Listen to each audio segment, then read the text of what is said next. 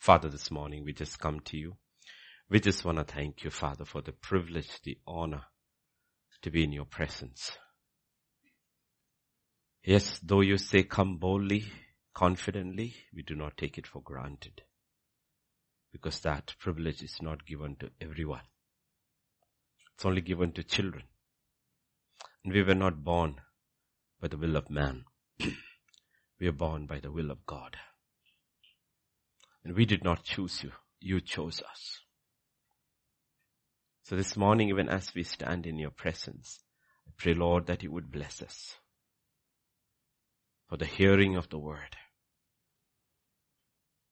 Because you said in the last days there would be a famine, a famine of the hearing of the word. Oh Father, we do not be, want to be part of the, that famine. It's the worst famine that can be. We can lack many things in this world and yet survive and make it well into eternity. But not. We are struck by the famine of the hearing of the word. The rich man lacked nothing, but he had one lack. He was struck by the famine of the hearing of the word. Lazarus lacked everything in this world, but he did not lack one thing that mattered. The hearing of the word. Oh Father, help us to see what is really precious in your sight. So touch our ears this morning once again that we hear what you are trying to tell us individually, what you are trying to teach us from the youngest to the oldest and everyone around the globe listening. Teach us, Lord. For in Jesus' name we pray. Amen. Amen. Amen. this week we are with Nehemiah. Last week we were with Judges. Remember, when we are studying both these books which the Lord laid upon my heart, because we are living in the times represented by both these books. The book of Judges, you see the cycle Israel is going down. They go into this pit of doing evil in the sight of God. Okay. So because the Bible says, that's why the difference you need to look in the book of Judges. In the book of Judges, the Bible says each man did what was right in his own eyes. So he did not think what he was doing was wrong. That it was evil in God's sight. It was evil in God's sight. Okay. That's why you have to put these two verses together in the book of Judges. Each man did what he thought was right in it. That's what's happening around the world. People do what they think is right in God's eyes and even in the church, the body of Christ. But it was evil in the sight of God. So what matters is that we have to do what is right in God's sight and it only happens by faith. That's why we come for the hearing of the word of God because faith comes from hearing, faith comes from hearing and hearing from the word of God. Okay. And then only when we walk by faith, that's the only way we can be right with God. Remember, there's no other way. So when we come to Nehemiah, we see it is different, but similar. This is the people who finally went so far away, God sold them into captivity. And here's the situation about Jerusalem and he comes back to rebuild the walls. And that's what we are trying to do. We have, before we, we talk about an outpouring and we believe, I believe it's very close if it hasn't started. But we need to build to receive it. A city on which God's glory falls, which does not have any walls, will lose it very fast. Samson upon him came one of the greatest anointings of God ever on a man, but the problem was he had no walls. So, and you need to realize God didn't take the anointing away. He never took the anointing away. He just threw it away. God never took it away. He threw it away. Okay. The Spirit of God left because He gave it up, gave it away. When His consecration was gone, the anointing left. Okay. So please remember that's what we are looking. So we have covered six chapters in the book of Nehemiah where he's rebuilding the walls of Jerusalem and repairing and hanging the gates back. And we saw what it means. The walls of Jerusalem is back and gates are gates of praise. And you can have walls without gates. You can have incredible doctrine, fantastic doctrine like the Pharisees. Jesus said, listen to what they teach. But if you looked at a Pharisee, you want to be as far as you can see from them. Because there is no joy in their life. There's no praise in their life. It's all, it's all religion. It's all religion.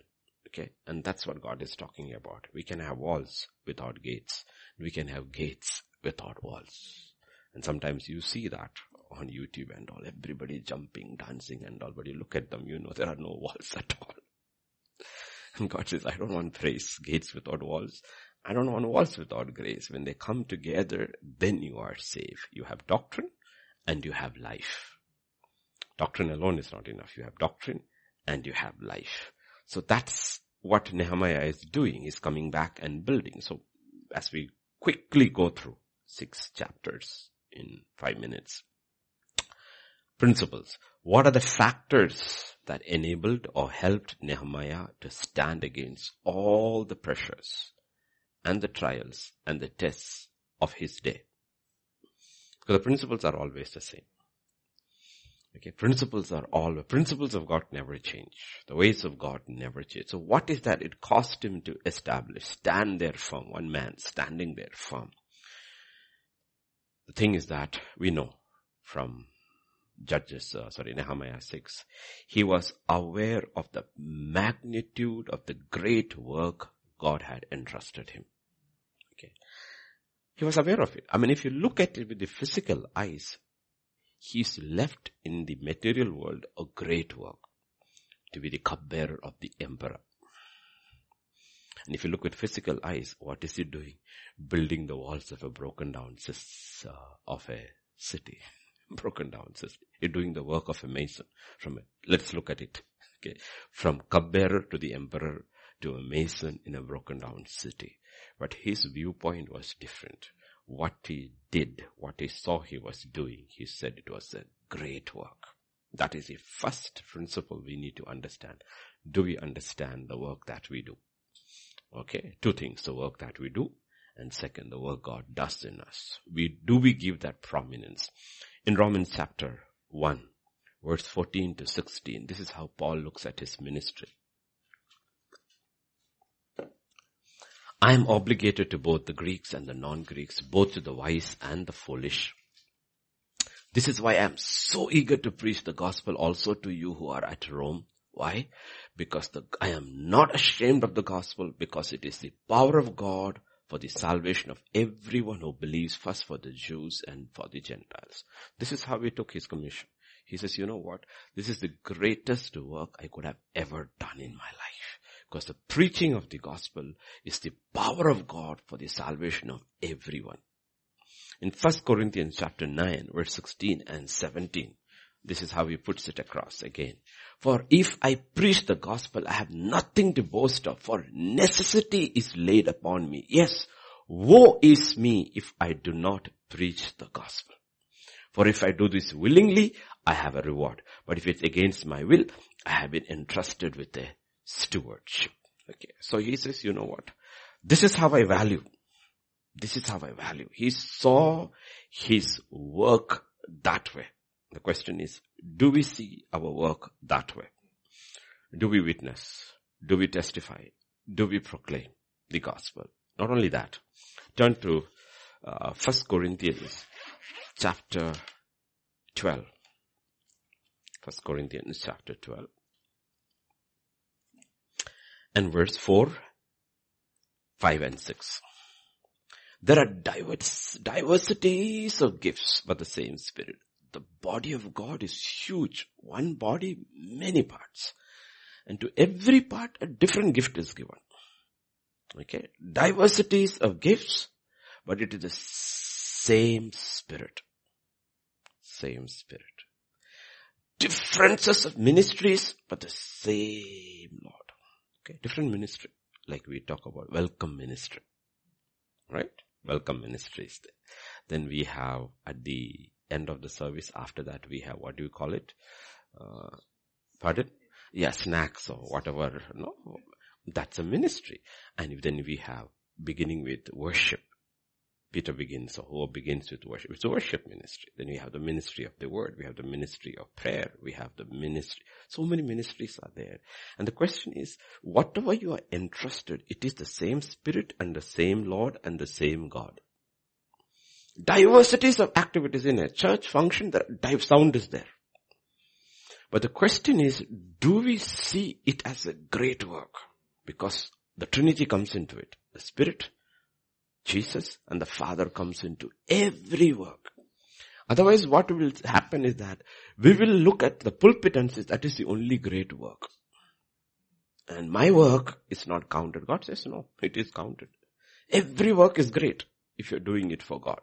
Because it's the same Spirit, it is the same Lord, and it is the same God. Unless we see, that's how Nehemiah saw. He says, you know what? Building of this wall is a great work. There, many people have said, how can you leave that job and come for this? Isn't that a great work? He says, no, this is a great work. This is a great work. Greater than standing before the emperor of Babylon is building the wall of Jerusalem. And that's what we are all doing. Everyone is doing. Whatever you are doing Sunday school, you look at the different ministries we have in the church. And our church is much smaller. Bigger churches have bigger ministries, outreach, social, no? We do all this stuff. But you have to see the work that I do is great. Because of for one whom I am doing and for the one who is doing through me. Do we see it that way? Okay. In second Corinthians chapter 11 and verse 2. Paul says, for I am jealous for you with a godly jealousy, for I have betrothed you to one husband that I may present you as a chaste virgin to Christ. Do we see the work that is done in us? Okay. We have had so many weddings over the years. Okay. And very, very rarely we have had a wedding where the bride has come on time. Very rarely. But every pastor excuses it. You know why? Because they know where she is. Where is she? She's at the beauty parlor. Because they know it is an important task. Nobody looks at the boy. Everybody is looking at the girl. Now God is saying, do you see sanctification as a great work? It's a great work. Right? in our local tradition and all, the Telugu girl is washed in turmeric for days together. Right? Honestly, right? Why? Because it's part of your tradition. Turmeric is uh, considered almost divine. And which is, it is. It is one of the most healthiest things to add to your food. Right? She's not only being made fairer, she's also being medically fit. Okay. Antiseptic all over. okay. And think about where did these concepts come from? I don't think they do it with the boys, do they? Nowadays maybe they have started with the boys also because boys also go sit there in the beauty parlor with cucumber peels in their eyes. Okay. okay. But old days it was all for girls. Okay, all for. Ask this question, where did this all this comes from? It is not that men don't need sanctification. But in so many ways, man represents Christ who is already sanctified. Though men are not sanctified, he is a type of Christ. So Christ doesn't need sanctification. But the woman represents the church and the church always needs sanctification. So as the church, men and women are in one category, we need sanctification.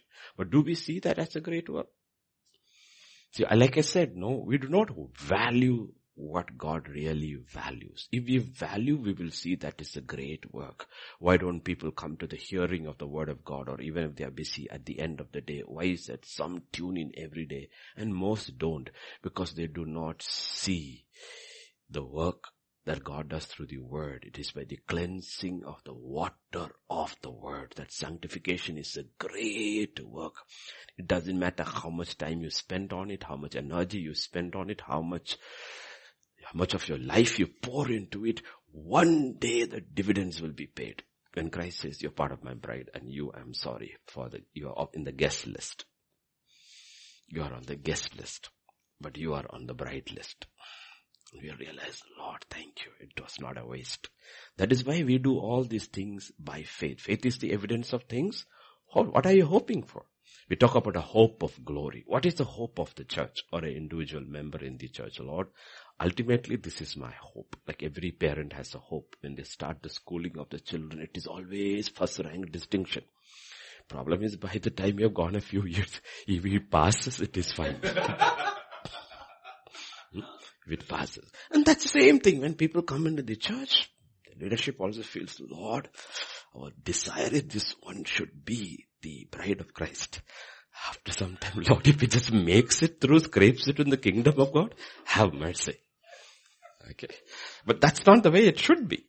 It will be if we value the things which God values. Then we will value, value our time with God alone, our prayer time alone, our fellowship with God alone. We will value the word. We value the Holy Spirit speaking to us. We will value the church. We'll value uh, the ministry of prayer. We'll value fellowship. We'll not run away from fellowship. We will run into fellowship because we realize only fellowship can sanctify me. Only fellowship can be sanctify me is because only when I'm in the community of believers, then only the ugly spots in us come out. Come out. Okay, come out. And I mean, we know it. I mean, all of us in ministry know it because it's when the calls come in, un- unstoppable. Through the day and the night, it is first reaction is, then we realize good behavior and when we take the call, it is the sweetest and the softest of voices. But that is not how we connect before connecting the call.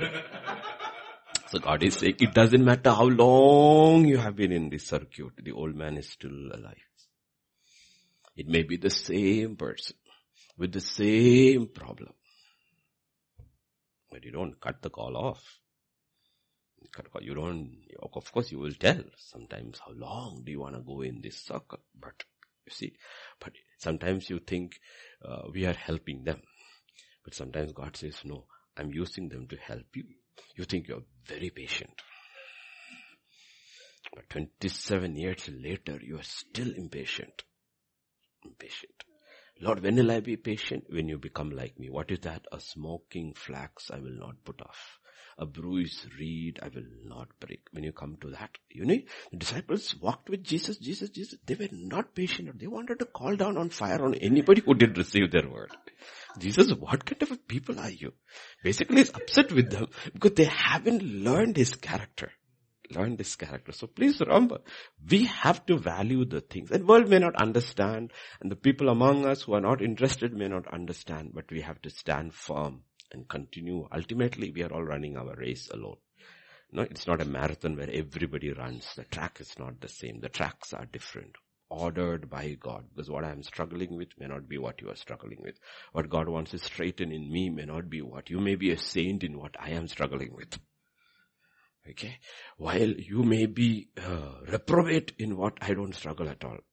So we are not running the same race. We are fighting different battles, though the battle is the same. It's a battle of faith. Second, he knew he not only had a great work that he was doing, he also had a life to be lived out. Right? First Timothy 4 and verse 16.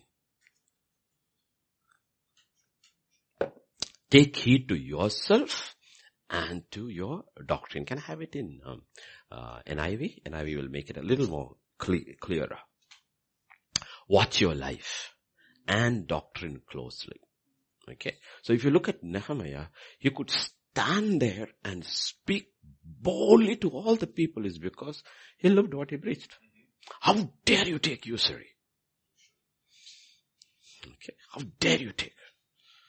They couldn't say, oh, but you don't give anybody. He says, I brought money and I'm giving it freely. I'm lending it, but not for usury. I'm helping all these people to go ahead with their lives. So you could, he had the conviction to stand. Okay. He not only preached the word, he was a man who lived the word. This is from where? No, you have to look at why was this man alone be able to stand there when everybody was getting weary and tired? You have to realize. Second thing is that not only did he do a great work, but he was living out that life too. Third, about his identity. Like I said, he had come from Susa, the capital of the Babylonian empire. He was a cupbearer to the emperor. Cupbearer to the emperor. But he never forgot his real identity in Christ. Inside he knew it doesn't matter what costume I wear in Babylon and what crowns are on my head and what palace I live in. Inside I'm a Hebrew. Inside I'm a Hebrew and my city is not Susa. My city is Jerusalem. Walls of Jerusalem are splendid, decorated, everything is super. But the walls of Jerusalem are down. He never forgot his identity. So he never forgot his identity. So what? When he came to Jerusalem, he lived among them as a Hebrew. Look to Hebrews chapter 11 verses 24 and 25. This is the key. By faith, Moses, when he became of age, refused to be called the son of Pharaoh's daughter, choosing rather to suffer affliction with the people of God than to enjoy the passing pleasures of sin. These are important things which you need. If you want God to move you to another level, it doesn't matter what you are in the world. You'll never forget your identity in Christ. This is who I am. I belong to Christ and this is my identity. No identity. If you look at the entire narrative, nobody calls him cupbearer to the emperor. They know he's one among them. And that's the question God is asking. Yes, I may raise you up in the world. I may give you prosperity. I may give you position. I give you all that. But let that not be your identity. Because if you see that as your identity, you will slacken in the work of God. Slacken in the work of God. You will move away from the work of God and the work that God is doing in you. So he never forgot his identity. This is who I am. Okay. And fourth one, because he had totally dedicated himself to the cause and he heard clearly from God, he was not influenced by others. He was not susceptible to outside influences or pressure because he was absolutely dedicated to the cause and he also heard clearly from God. So he, he was a man who heard from God, who knew exactly what he was doing. So they could not pressurize him to change his ways. A lot of people pressurize to change their ways is because they do not have deep rooted scriptural convictions. Convictions. A lot of people struggle. They don't have scriptural conviction. That's why I said we have to go into the word of God from Genesis 1 onwards after man is created. Man is created male and female. From there onwards, you will see we have to have convictions from the word of God. This is who I am. This is what God says I am. This is who I am as a man. This is who I am as a husband. This is who I am as a father. This is who I am as a child. This is who I am as a friend. Every role is defined in scripture. And we need to have deep rooted convictions about it. If you don't have convictions, the world keeps on changing. Everything. To the point now, 21st century, you don't have to call your father father also. Don't call him dad or mom, mother, mom. Everything is being changed. total confusion. And you know why people get so easily confused? Because you do not have deep rooted convictions from the word of God. And that's where the western nations fail. They forgot to teach their generation about God. Who are you in Christ? They only talked about the blessings. They don't talk about their identity. Who are you really in Christ? Know? So the only so God has a rich man who gave you plenty of money to live the way you want. You know, a nation fell apart. Fell apart. And that's what Exodus begins. A Pharaoh rose who did not know Joseph. And after that began trouble. When people rise, a generation rise who do not know their God, they will go into this thing. So he was absolutely clear. He knew. But above all, he was a man of prayer he was a man of the word. This is the key. Remember? This we'll see in Acts chapter 6. They became men of word. Yeah, that's okay. Men of word and men of prayer. And Nehemiah was a man who knew his word, the principles of God's word, and he was a man who prayed. So you, you and I, if you want to move ahead, you need these two things. We need to know our word and we need to be intimately connected with God in prayer. Okay? Now we are going to chapter 7, verses 1 to 3. Then it was, when the wall was built and I had hung the doors and the gatekeepers, the singers and the Levites had been appointed, that I gave the charge of Jerusalem to my brother Hanani and Hananiah, the leader of the citadel, for he was a faithful man and feared God more than many. And I said to them, do not let the gates of Jerusalem be opened until the sun is hot. And while they stand guard, let them shut and bar the doors and appoint guards from among the inhabitants of Jerusalem, one at his watch station, another in front of his own house. Okay. Now the walls are built and gates are. But you realize with this leader, there is no sense of complacency. Absolutely no sense of complacency. Okay, this is one of the things which we need to realize because we have an enemy. He's called a, dev- a roaring lion. He's forever looking for chances to devour our families, our homes, our churches, our lives. So you cannot go to sleep.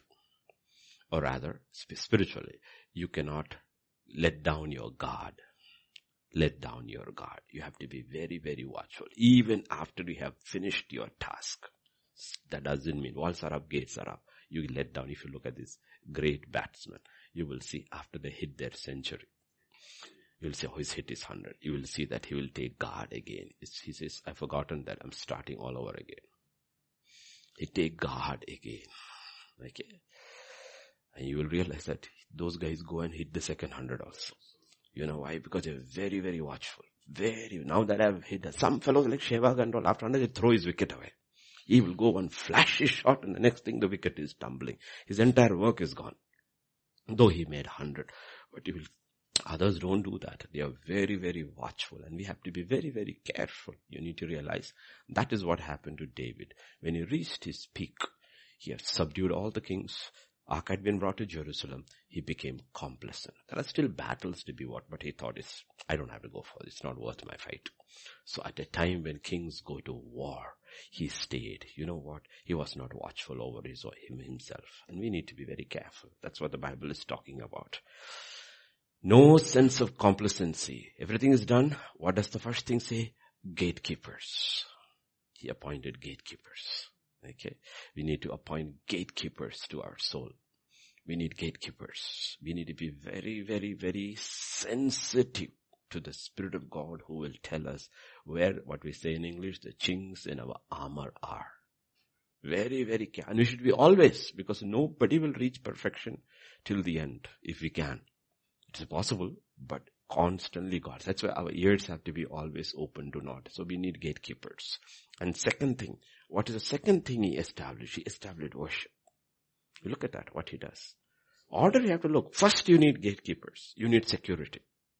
Second thing established is singers and the Levites had been appointed. Okay. You need to realize what is God saying, talking about. First thing we need for our children, children, three children are sitting over. What's the first thing that we need for our children is security. You always say, if you are trained your mind like that, when you get into your car, what is the first thing that you do? You put your seat belt in. Though the primary purpose of the car is to take you from one place to another place. But the main intention is that you should reach there in one piece, not in many pieces. So what is the first thing that you do? You put your seat belt in. Security. The first thing he does is security. The second thing he establishes is he establishes worship establishes worship. In John chapter 4 verses 23 and 24. The hour is coming. And now when true worshippers will worship the Father in spirit and in truth, for Father is seeking such to worship Him. God is spirit and those who worship Him must worship Him in spirit and truth two things are brought over there. The Holy Spirit is brought over there, our spirit is brought over there, and truth, which is the word of God is brought there. First thing God wants to establish, the primary thing God wants to make us is He wants to make us into worshippers. Okay. Doesn't matter how great the word was. Doesn't matter how great the prayer was. Ultimately what is that people enjoy? Fellowship. That is the life of a family or a church. At home Food may be fantastic. Father may have a great job, but there could be no life in the home. But if there is life in the home, even if the father doesn't have a great job and the food is very simple, people are very happy inside because there is life. There is life. Okay. So you need to realize what God is talking about. The counterpart of our relationship with one another, which is called fellowship, is worship towards God. Worship towards God and fellowship with man are the two pillars on which the church is built. Okay? And built. So there is, you have to look at it. You have to look at it in the order that it is written over there. What Nehemiah did. What did he do? He secured the place and he instituted worship. We need to have both. Why are we securing our lives? So that we can be true worshippers. My life is very secure if there is still no worship. The security means nothing. Means nothing. Imagine a house, you know, with all big house. You have walls, you have security, you have dogs, you have electrified fence and all, but inside the house, there is no life. What's the point of security? What are you guarding? What are you guarding? Right? So God talks about these two things. He has come to give us life and life in abundance. Secure your life and let there be life. And life flows out of worship. Because we are created to worship. Okay? So, fundamental principles in that two verses. And then we go back to verse 2 of chapter 7. Yeah? I gave the charge of Jerusalem to my brother Hanani and Hananiah, the leader of the citadel. So it's making very clear. I'm here for a season. I gave my word to the king. I'm here for a season. I'm not here to, like they said, establish myself as king, have five prophets declare you are king. I haven't come for any of those things. Okay. I have come here with one commitment. I will rebuild the walls of Jerusalem, hang the gates. Once my work is over, I will hand it over. Okay. He handed it over to two people. But one was his brother. But that was not the reason he gave it to those two people. The reason is that two incredible combination. They were faithful and fearful. Had the fear of God. That is the key. Solomon is a faithful man who can find. A faithful and a man who fears God who can find. Okay. So two incredible qualities God is showing is over there. God says, you know what? World's leaders are different. God's leaders are different. If you look at Moses, considered the most faithful among all men after Jesus, is considered, he was both faithful and he was also fearful. He feared God. The people did not, but he feared God. Okay, he was a faithful man and he was a man uh, who feared God. And you need to realize that, you know. Deborah was a faithful woman, but she was a woman also who feared God. That's why she never usurped Barak's position. She never would do that. She says, you are supposed to lead, not me. I fear God. I know God's order. I know what He's called me to do. I also know very well what He has not called me to do. That is what fear does. Fear does two things. Fear makes you do what God has called you to do. And fear also causes you not to do. That's what happened to Uzziah. When he lost the fear of God, he stepped in and started doing things which he was not supposed to do. And he got judged by that. Aaron's sons also. You know why? But there was no fear of God. So that's the two things God is talking about. You see, these verses are all loaded, Nehemiah. Just two verses we are looking at so far, right? What did he do? He wanted people who are faithful, faithful to God and therefore faithful to man. You cannot be faithful to man alone and say, and be faithful to God. You cannot be. You have to be faithful to God first. Okay, faithful to God. That's the most important thing. It's not the second one most important. Because men may not understand your faithfulness. But God will.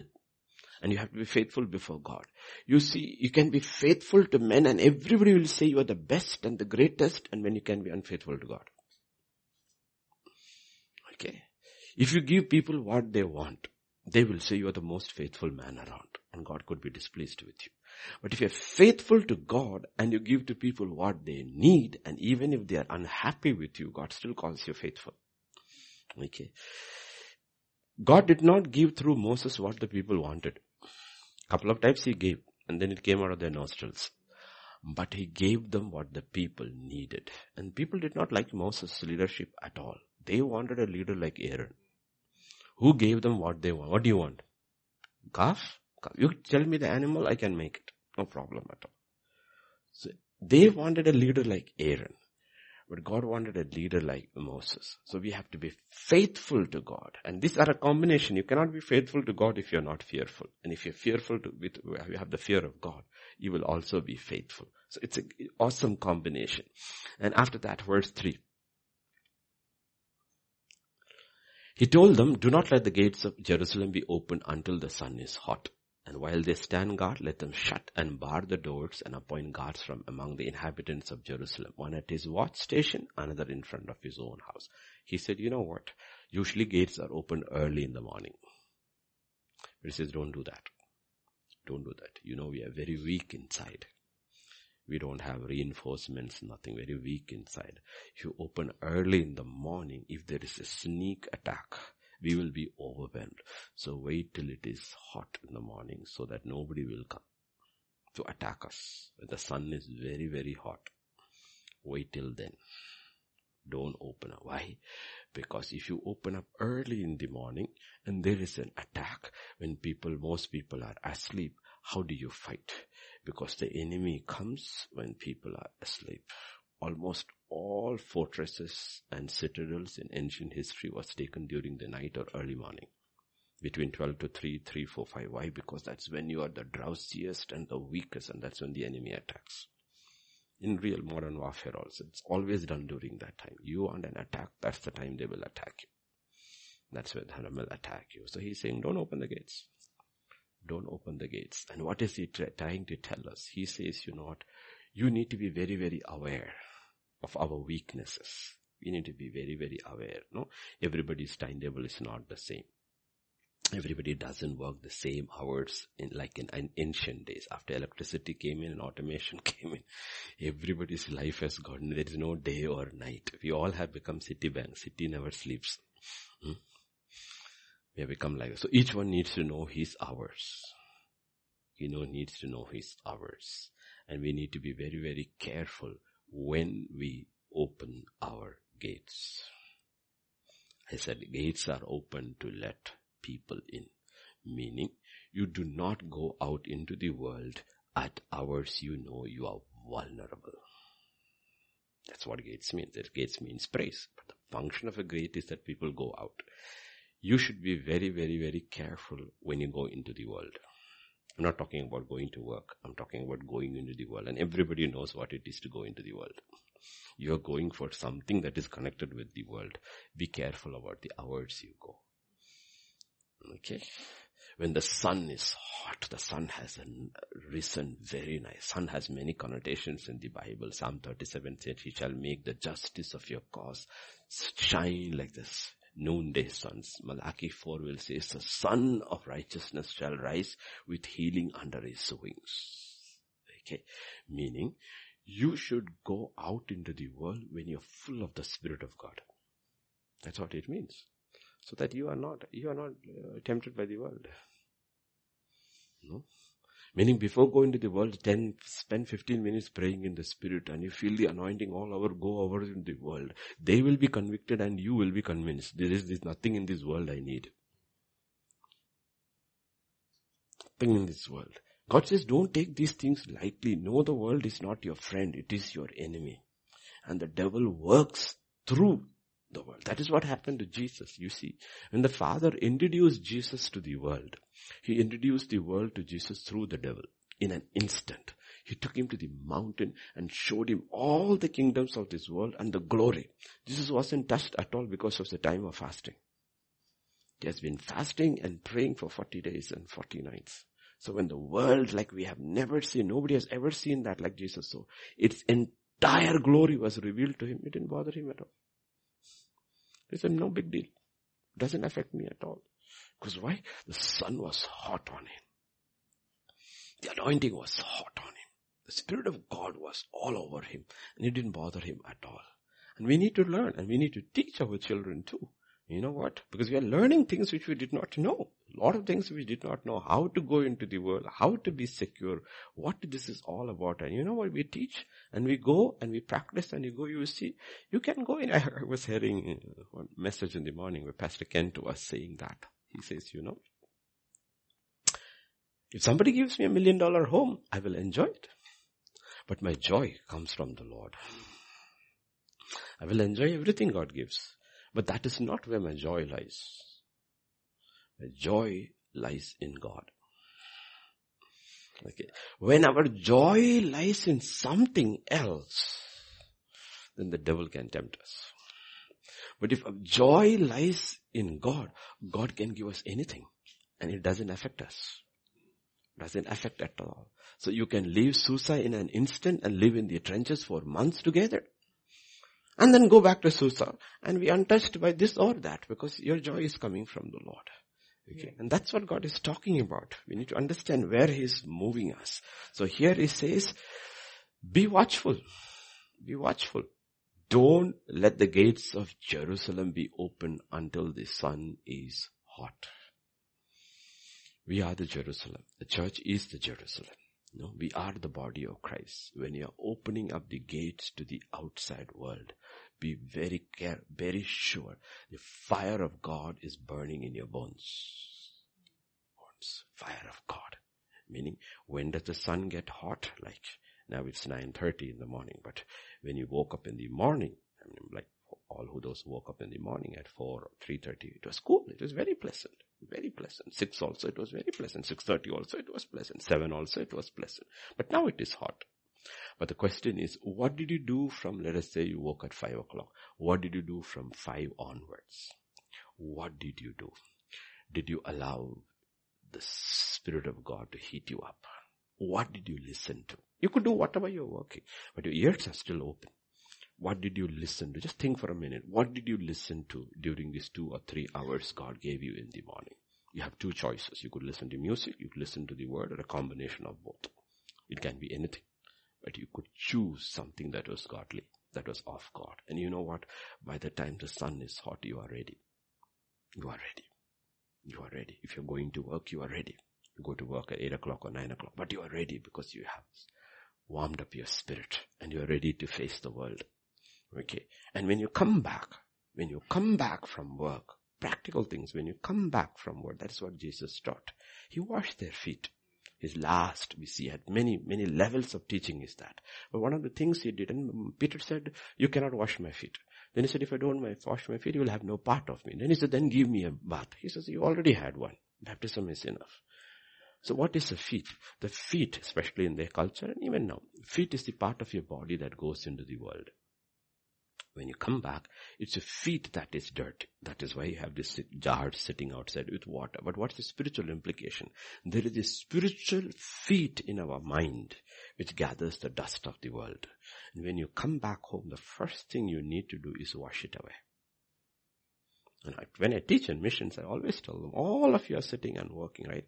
When you come back home, the first thing you need to do, yes, have your tea, coffee and all. What do you do? You put your shoes outside, whatever put on a word or scripture or music, which is worship. You know what? And then sit and have your tea. By the time I have listened for half an hour, 45 minutes, it has washed away everything of the world you picked up consciously and unconsciously. Your feet are clean your feet are clean. We do these two, two things in the morning and the evening. This is our morning sacrifice where we prepare to go into the world. This is our evening sacrifice where we cleanse ourselves of the world. God says, you can walk with me. You can walk with me. These are practical things. Anybody can do it. Especially that is why to whom much is given. In our generation, so much has been given. Poor Apostle Paul, uh, John in the island of Patmos probably did not even have a Bible with him. All he had was what was in his mind with the Holy Spirit. And he probably was not a great singer either. Right? Imagine what we have, what is given to us, the, the technology God has released upon us, upon us. When the writer of Hebrews is talking about a cloud of witnesses, our age it is clouds and clouds and clouds of witnesses. 2000 years of witnesses have been added on to us. And God says, I've given all this to you. And what do you do with this? simple, practical things which becomes our discipline? Becomes our discipline, no? And we have headphones, you know, like headphones is such a blessing. Because when I wake up, I don't have to disturb anybody. No, all days we have to listen. You will be wondering okay, who will wake up. No, we don't. But now it is very easy to put your headphone on. You can wake up when you want. You can worship, listen to something without disturbing anybody in the entire household. You know, God has given us so much. How we begin, mm-hmm. how we end, and how we go into the world to do our work. And God says, do we make use of all these things? It's a practical lessons from the book of Nehemiah, how we apply these principles into our life. And then he, he put guards over there at the, at the points on the wall, also in front of the house, because he knows the enemy. You have to be extra careful, especially once a church or your life is strong. The walls are built. You have to be very, very careful. The enemy is not going to come and attack broken down houses. He's not going to come and attack broken down houses because he says there's nothing there to take anyway. He's going to come after well-built houses. So if you think, that's what the Bible says, if any man thinks he stands, beware lest he falls. So when you think you are strong, you should pray more and not less. You should meditate on the word more and not less. Okay. Yes, Pastor Vijay. It is not 11, that is about. Hmm. Okay, so be very watchful about these things. These are simple, okay? Therefore let him who thinks he stands take heed lest he falls, okay? Why I'm telling is that because in ministry I have noticed big men of God. I met many of them. They preach the same message. Nothing has changed. You know what? You listen to this man, you know this man's life, spiritual life has gone down, though he has risen in position in the church. Why? Because he's not spending time more now in this prayer and in the word. Instead he's spending less because as we say in English, he thinks he has arrived. And nobody arrives. Nobody arrives. Nobody arrives. This is a spiritual barometer. If you know you are truly growing in the Lord, all you have to look into your life and see, am I spending more time with God or less time with God? Because if you are growing in the Lord, you actually end up spending more and more time in the things of God. I'm not talking in terms of work, ministry, but the time you spend with God. Because you realize the more you grow, the less you know. Actual truth. The more you grow in the Lord, you actually are aware the less you know. It's somebody who told Isaac Newton as how great super he was, you know, and his response was that he took a bucket of water from the sea and he says from all the knowledge of God, I have, I have only acquired this much. The rest unknown is like the ocean out. Okay. And this is a sign. This is a true sign. Okay. And we have to guard our hearts. That's what he is talking about. And then let us go to the last portion and then we'll go into prayer. Verse 4 and 5. Or maybe we'll stop there and pray because 4 and 5 is a huge, we will think what is there in 4 and 5, but 4 and 5 is huge. Let's read them anyway. Verse 4 and 5. The city was large and spacious, but the people in it were few, and the houses were not rebuilt. Then my God put it into my heart to gather the nobles, the rulers, and the people that they may be registered by genealogy. And I found a register of genealogy of, of those who had come in the first return and found written in it. The city is huge, spacious, big, massive, and very few people in it. But God put it into my heart. Bring the book of genealogy of the people who came back. And I have to go through it to decide who will be allowed in church may be very large. You may have plenty of space because the kingdom of God is very large, plenty of space. But be very sure everybody who gets in through the gates is born again. Really born of God. Be very, very careful. They are born of God. Church is not a marketplace. Church is a place for God's children. We welcome everybody. We serve everybody. But we are very, very aware of the distinction that whether you are born again or not in Acts chapter 2. Because if Jerusalem is the city of God, then the people must belong to God. 2 verse 41 and 42, then 44, 41, 42. Yeah, 41 and 42. Acts chapter 2, 41, 42. Then those who gladly received his word were baptized and that day about 3000 souls were added to them. There was 120 who were separated unto God upon whom the Spirit came.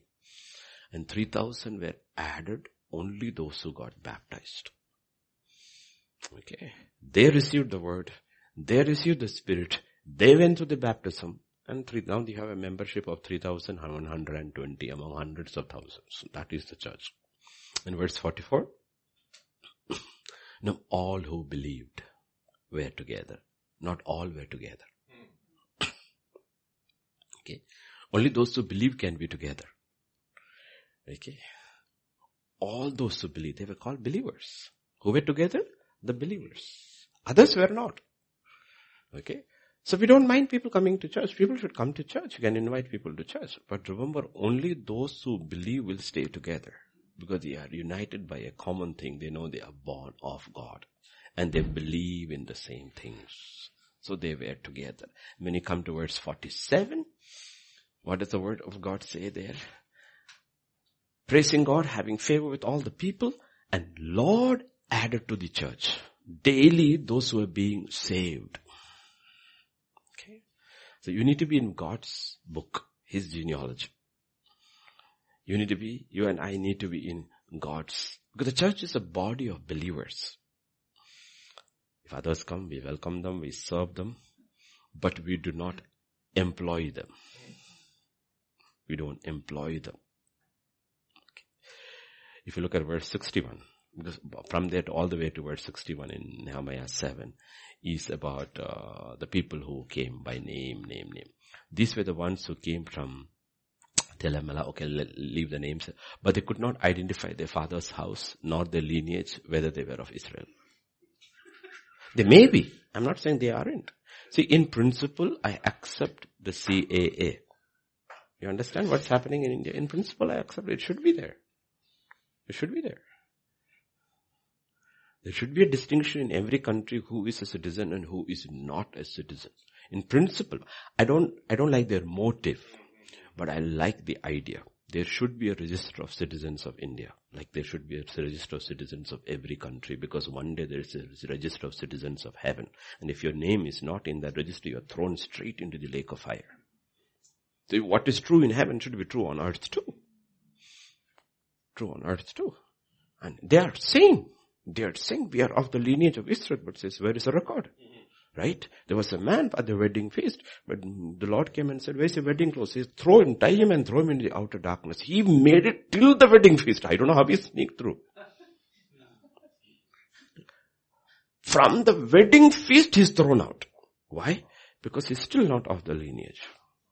Okay, so God makes these things very, very, very clear. Because this has been the problem. This has been the problem. The whole idea of the devil is to see that you don't need any of these things. Any of these things. Okay. Can you, can you prove your lineage? They can't prove their lineage, right? They cannot prove their lineage. Okay. They cannot prove their lineage. So you need, we need to understand that there are, once you enter into that lineage, once you enter into that citizenship of the kingdom of God, then our loyalty is to the king and to the kingdom. This is not open walls and open borders. You know what? People creep into nations who have no loyalty to that, to that country. That's what's happening in US. No? When you change your citizenship and you swear allegiance to the flag, after that, you should be loyal to that country. Loyal to that country. You should see yourself as a part of that country and should be loyal and not go to that country and start your own enclave of the country you left over there. And that is what happens, you know. People who are not saved, they come into the church, they act like they are Christians and little like they bring the world in and make an enclave of the world. That is what happened with the first generation. The mixed multitude came with them. What did they left Egypt and they were trying to build Egypt in the community of Israel. These principles apply. And there were a lot of things which President Trump said was true. Absolutely true. You know, they were stamping on the American flag. They were didn't know. They all kind of things were doing about it. No, which wouldn't happen in no other country. These people who stamp on the flags in America from the countries they came in, if they did in their own country, they would be in prison. This is the abuse of liberty. Think about somebody stamping a flag of India in India. It's finished. They knelt for the national anthem. Right? Try that in India when the national anthem is played. Doesn't everybody stand up? Everybody stand Even in movie theaters, people stand up. right? And we stop. We know many times when we are passing through and all when the national anthem is playing in the school, people automatically stop. Nobody has to tell them to stop. They know that's my country, this is our anthem, we stop. We love our country, we respect our country. It doesn't matter who rules. They don't represent the country. We don't see the country with you. We may not like the government, we may like the dispensation, but we love our country. We love our country and we stand for that country. You know, these are the principles he's talking about. You know what? The people who don't do these things, it doesn't matter which country they live in, they are not of the genealogy. They are not of the genealogy. They may be, they may be a first generation or our grandfather and great grandfather came with that uh, Mayflower, this thing, okay? But if you do not stand for your flag and you're standing, you're stamping on the flag, you know what? You are not an American. In your spirit, you are not an American. You are American. You, you still are illegal immigrant who doesn't love your country or any country for that matter. And the same thing applies even more to the kingdom of God. There's a loyalty to the king and a loyalty to the kingdom of God. And God says, when I check your genealogy, will you be found? And there were people who did not have it. There were people who did not have it and they were thrown out or they were kept out. And that's what God is talking about. And it's even more interesting. Come to verse 63 and 64. And of the priests, the sons of Habaiah, okay, the sons of Barzillai, okay, were called by their name. And 64. These sought their listing among those who were registered by genealogy, but it was not found. Therefore they were excluded from the priesthood as defiled. So you need a person like Nehemiah. They are all the priests. He said, wait a second. They're all priests. Let us check the register. Meaning they're all in ministry. Priest, reverend, most reverend, right reverend, all titles. I'm telling you how many people in ministry I have met in my life who were not born again. Were not born again. They're not born again. They're all in ministry. They also have degrees. I told you about an, about an incident where I was preaching to a whole set of priests and to the bishop. And God always told me, whenever you preach, especially people in ministry, start from John chapter 3. So I also told them, I will begin from John chapter 3 and then go to the topic you have given because first I need to be very sure you are born again. They were, hmm, listen. Then as I was going through references, I looked, and the bishop is sitting there in his costume. And you know what over there? He's not able to find the books. He knew I was looking at him. Then slowly he closed the Bible and kept. Do you remember Albert's wedding? Do you remember Albert's wedding? Everybody knows Albert's wedding. Okay.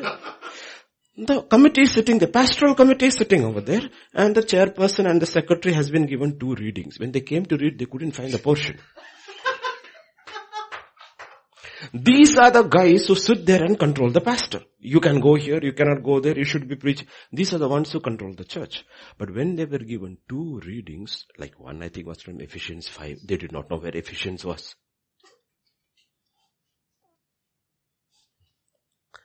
See, we see these pictures played out everywhere. You know what? It was not found. Therefore they were excluded from priesthood as defiled. Defiled. And the day and the hour is coming. God is going to exclude a lot of priests out as defiled. He says, you know what? You preached in my name, but I do not know you. You did things in my name. I do not know you. For you are reprobates, you're lawless.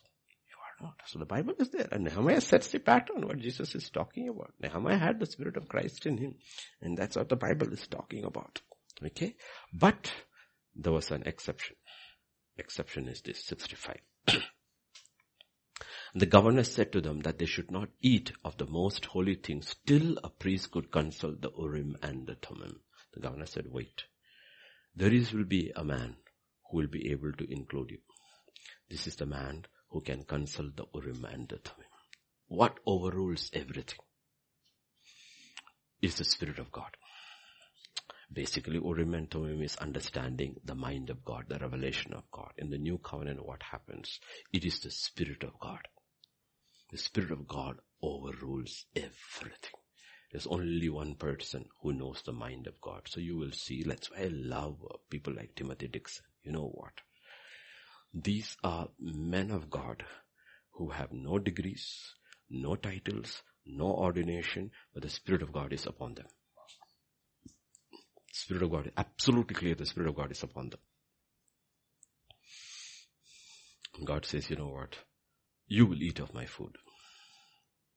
So ultimately you may not be sanctioned by the religious system. But Nicodemus will come in the night to listen to somebody who was not ordained by the religious system called Jesus. He was not ordained. John the Baptist was not ordained and the Pharisees and all came there to listen to him. The crowds were coming. Why did they come over to him? Is he ordained? Is he part of the system? No. Is Jesus part of the system? No, he's not. Is he from the tribe of Levi? No, he's not. And they came and asked, mm, on what authority do you speak? Jesus said, you tell me on what authority do you speak? That was one of the questions a bishop asked me once. Don't you believe in ordination? I said, I do, but I believe more in the anointing. I said, he said, okay. He didn't want to go further because he didn't want to ask more about the anointing then he would have been in a problem. So he, he left me over there. Okay. Until a priest could consult the Urim and the Let's go to Mark chapter 2, 25, 26 and then we will pray. He said to them, have you never read what David did when he was in need and hungry and he and those with him? Went into the house of God in the days of Abiathar the high priest. So don't bring, oh, Bible is wrong. Abiathar is the high priest, but Ahimelech is the priest there, one of the priests under. So we'll say oh, also Bible is wrong. But he's talking the days of Abiathar the high priest, not that he went to Abiathar. Okay, if you look at the parallel portion in the Old Testament. And ate the showbread which is not lawful to eat except for the priests and also gave some to those who were with him. Jesus is bringing something. Look at this simple thing, okay? You have to understand principles in the kingdom of God. Saul offered a sacrifice and he was disqualified, which was meant for priests to do. Uzziah went and tried to offer sacrifice and he was cast out of the temple with leprosy. David went beyond that. He went in and ate the shewbread. Nothing happened to him. Is God partial? God is not partial. God says, I look into the spirit of a man. That man is a priest. Though he's not from the tribe of Levi. He's from the tribe of Judah. But when he did something for which others were punished, he was not. You know why? Because he, in the heart I looked, he was always a priest.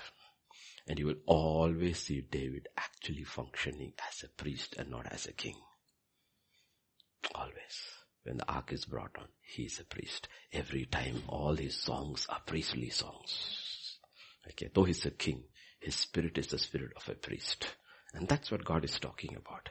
When you have the Urim and the Thummim in the mind of Christ, God will say, you know what? I will raise up the tabernacle of David in the last days. What does it mean? In the tabernacle of David will be a dwelling place for people who are all priests in their spirit. Priests in their spirit. They will have a priestly anointing. They will be serving God. They will be worshipping God. They will know who I am. We are a kingdom of priests. Isn't that what Revelation says? We shall be a kingdom of priests. A kingdom of priests unto me. That was God's original calling for what? Israel, you shall be for me a kingdom of priests. And God will have it in the new covenant. So when the Urim and the Thummim comes, meaning when this revelation of the Holy Spirit, the anointing of the Holy Spirit comes upon us, everybody becomes a priest. Our functions may be different, but everybody has a priestly anointing. Okay. People may not accept us because we are not in the genealogy. And that is important. Genealogy is important. You need to be born again. But we may not be born again or according to the traditions and the customs of the mainline churches. But God says those things don't matter anymore. I will decide who's born again. I will decide who will be anointed because my spirit will fall upon all flesh. And your men and your women, old and young, shall prophesy. So there is a different parameter into which it is going. And those are the revelations in the book of Nehemiah we are studying. So, summing it up, prepare ourselves because the day and the hour probably the prophets all looked forward to and the apostles looked forward to is here. It's very close. God is gonna pour out your spirit and He has His people reserved for every season. That's why I said no one should ever think you were born at a wrong time. Everyone is born at God's right time for that generation. And if we are going to be the last generation, I don't know. Every generation thought they were the last generation. But if we are going to be the last generation, that is a generation that will have the greatest outpouring and also the greatest judgment. And God says you can choose. You can choose. And that's how we pray and that's how we wait for it. Come, let's go to prayer now. So keeping that in mind, what we will do is we'll trust the Lord. We will pray because that's what we are doing. We are praying, Lord, prepare vessels around the world and God is raising up simple people. Simple people. I love to hear them. It's not because they're giving great revelations or anything, but the simplicity of their spirit. You know, these are genuine men. He finished his truck driving. He's back in his home. He finished. He gave up that after so many years because the Lord told him, it's over for you. Now you are into ministry. Yeah, no. Just thank you, Lord. We just thank you. We just praise you. We just worship you, Lord. Thank you. Thank you, Father. Thank you, Lord. Thank you. Thank you, Lord. Oh, Father, help us to know, Lord, we are all part of the same body. One body, different parts, called to do different things. It is the same Spirit. It is the same Lord and it is the same God. And above all, I, Father, I pray nobody will look at the work God has committed them into their hands as a small work. It is a great work. Even if it is to usher people, to welcome people, to cook for people, to take Sunday school, to visit somebody, to help somebody, whatever is laid on your heart by God, see it as a great work because the great God laid it upon your heart. Everyone, Lord. Millions and millions in the kingdom of God are in the ministry of helps. But that too is of God. Let them do it unto God as they serve their mankind, their fellow brothers and sisters. Those who are called to pray, never seen by mankind. Men and women may never see you, never notice you, but you know you have been called to be an intercessor. Let them see that as a great work. Those who have been called to preach, give all their heart into preparation and to receive the anointing and to put out the word of God clearly under the power of the Holy Spirit as a great work. For only when we see it as a great work will we prepare and ask for the anointing. Everybody. Even little children here. When the parents tell them to do study, to do their work, they will see it as a great work. Not that preparing for a career in the world, but they are learning the principles of the kingdom to serve God one day in the world. There is nothing small in the kingdom of God. Every work is great. Let them be dedicated to that cause. Let them be very clear of our identity. As Paul said, yes, we live in India. The people who live in different countries in different parts of the world. But our citizenship is of heaven. And on earth, we are not just aliens and pilgrims, we are also ambassadors of Christ. We represent our King and His kingdom here. I pray, Lord, people will get these truths deep in and we will live in it, Lord, each day. Touch, Lord, touch today. Touch, Lord. You're breaking down. You're breaking down the walls of the enemy even as you're building up the walls of your church. You're breaking down the walls of Jericho. It, are, it is breaking down. It is falling. It will crash. Babylon will crash in one hour.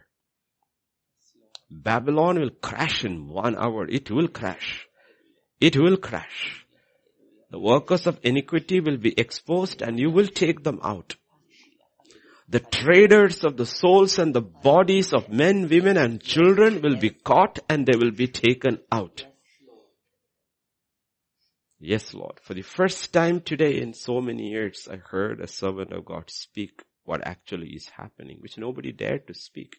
It is the trafficking of children.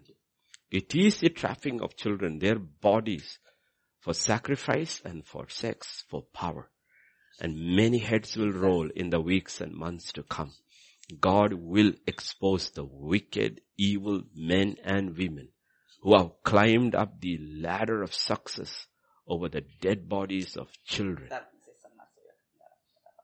It was an industry with their hunger for power.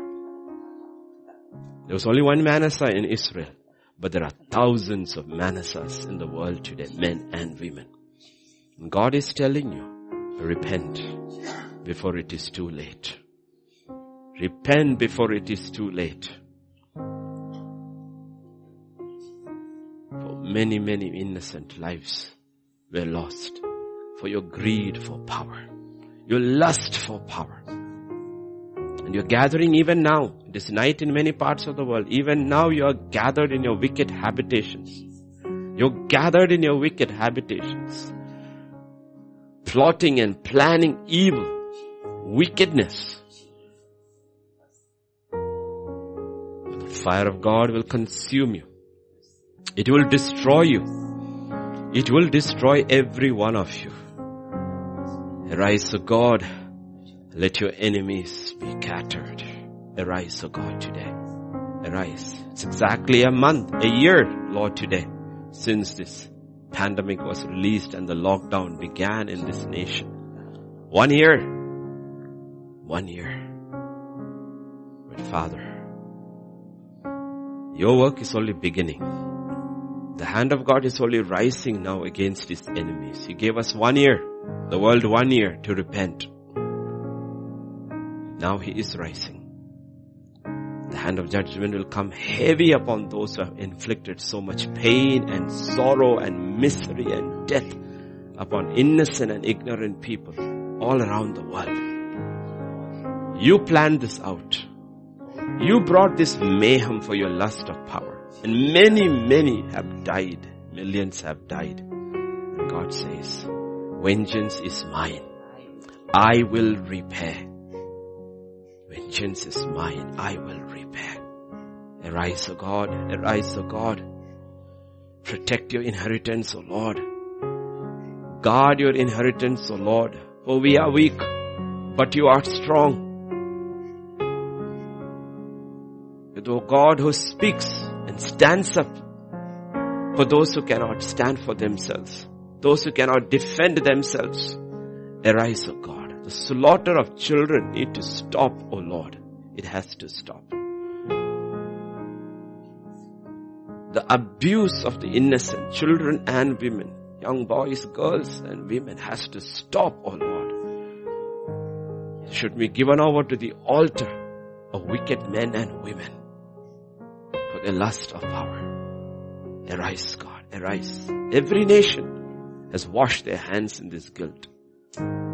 For Babylon, her cup is gold, but full of filthiness of her adulteries, of her iniquities, of murder.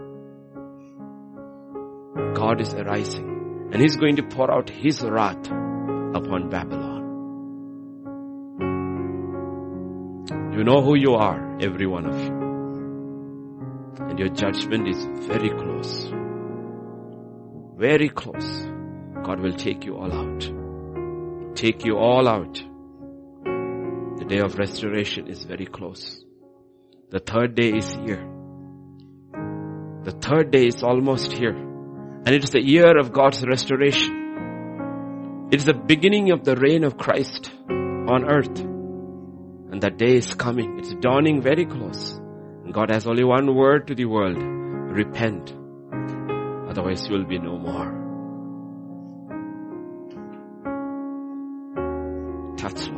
Touch the church. Awaken the church, Lord. Let them know what they can do if their heart is stayed on you. One man rebuilt the temple. Rebuild the walls of Jerusalem. One man because his heart was stayed on you and your purpose. One woman we heard yesterday, an unseen, unknown woman called Rizpah, awakened the conscience of the king and a nation. And an entire royal family had a royal funeral. Because one woman stood her ground. And God stayed his hand.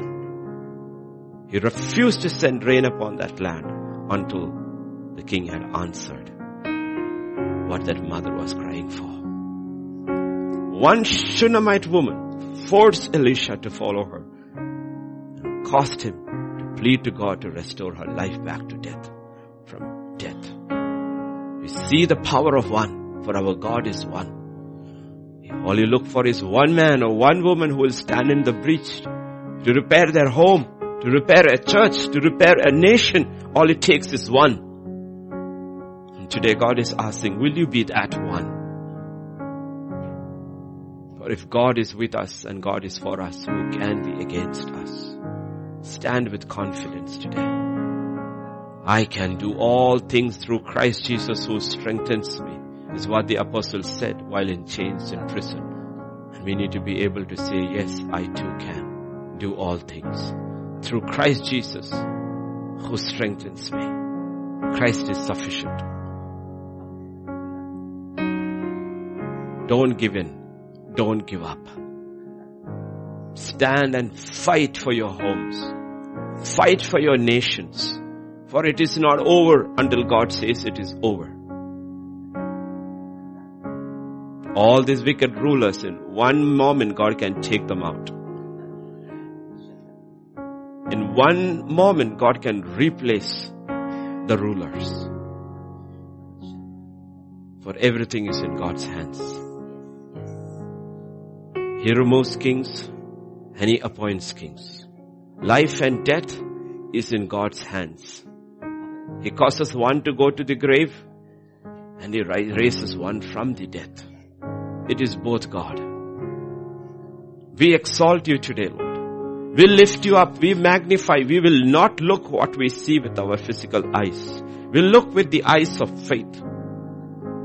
Nothing, absolutely nothing is impossible with God. It's not over in US. It is not over in US. Lot of churches have folded up, left their prayer closet saying it is over.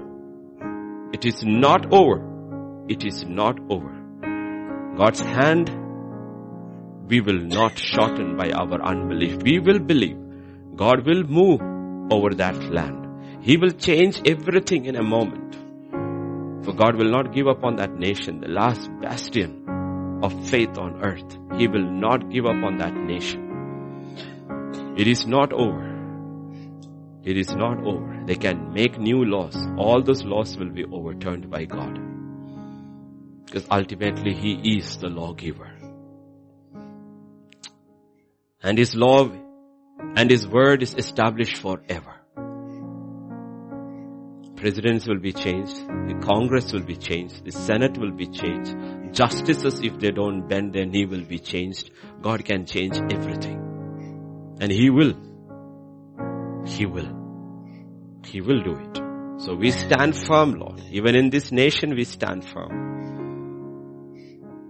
When the enemy comes in like a flood, the Spirit of the Lord will raise up a standard against him. That's what we appeal to the Spirit of God. Arise, O God. Move, O Spirit of God, over the nations of this world. The wicked rulers have come. They have taken counsel. They rage against the Son of God. But we know our God sits at his throne and he laughs.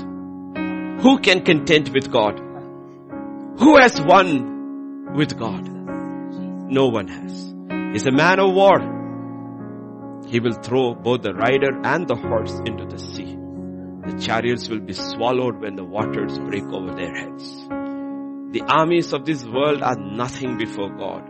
God will blow from his nostrils and they will be there no more. Arise, O God. Arise, O God. Arise, O God. Hear the cry of your bride on earth. Arise, O God. Because the enemy has come to destroy her. But you said in your word, he who touches you touches the apple of mine eye. Arise, O God. Arise.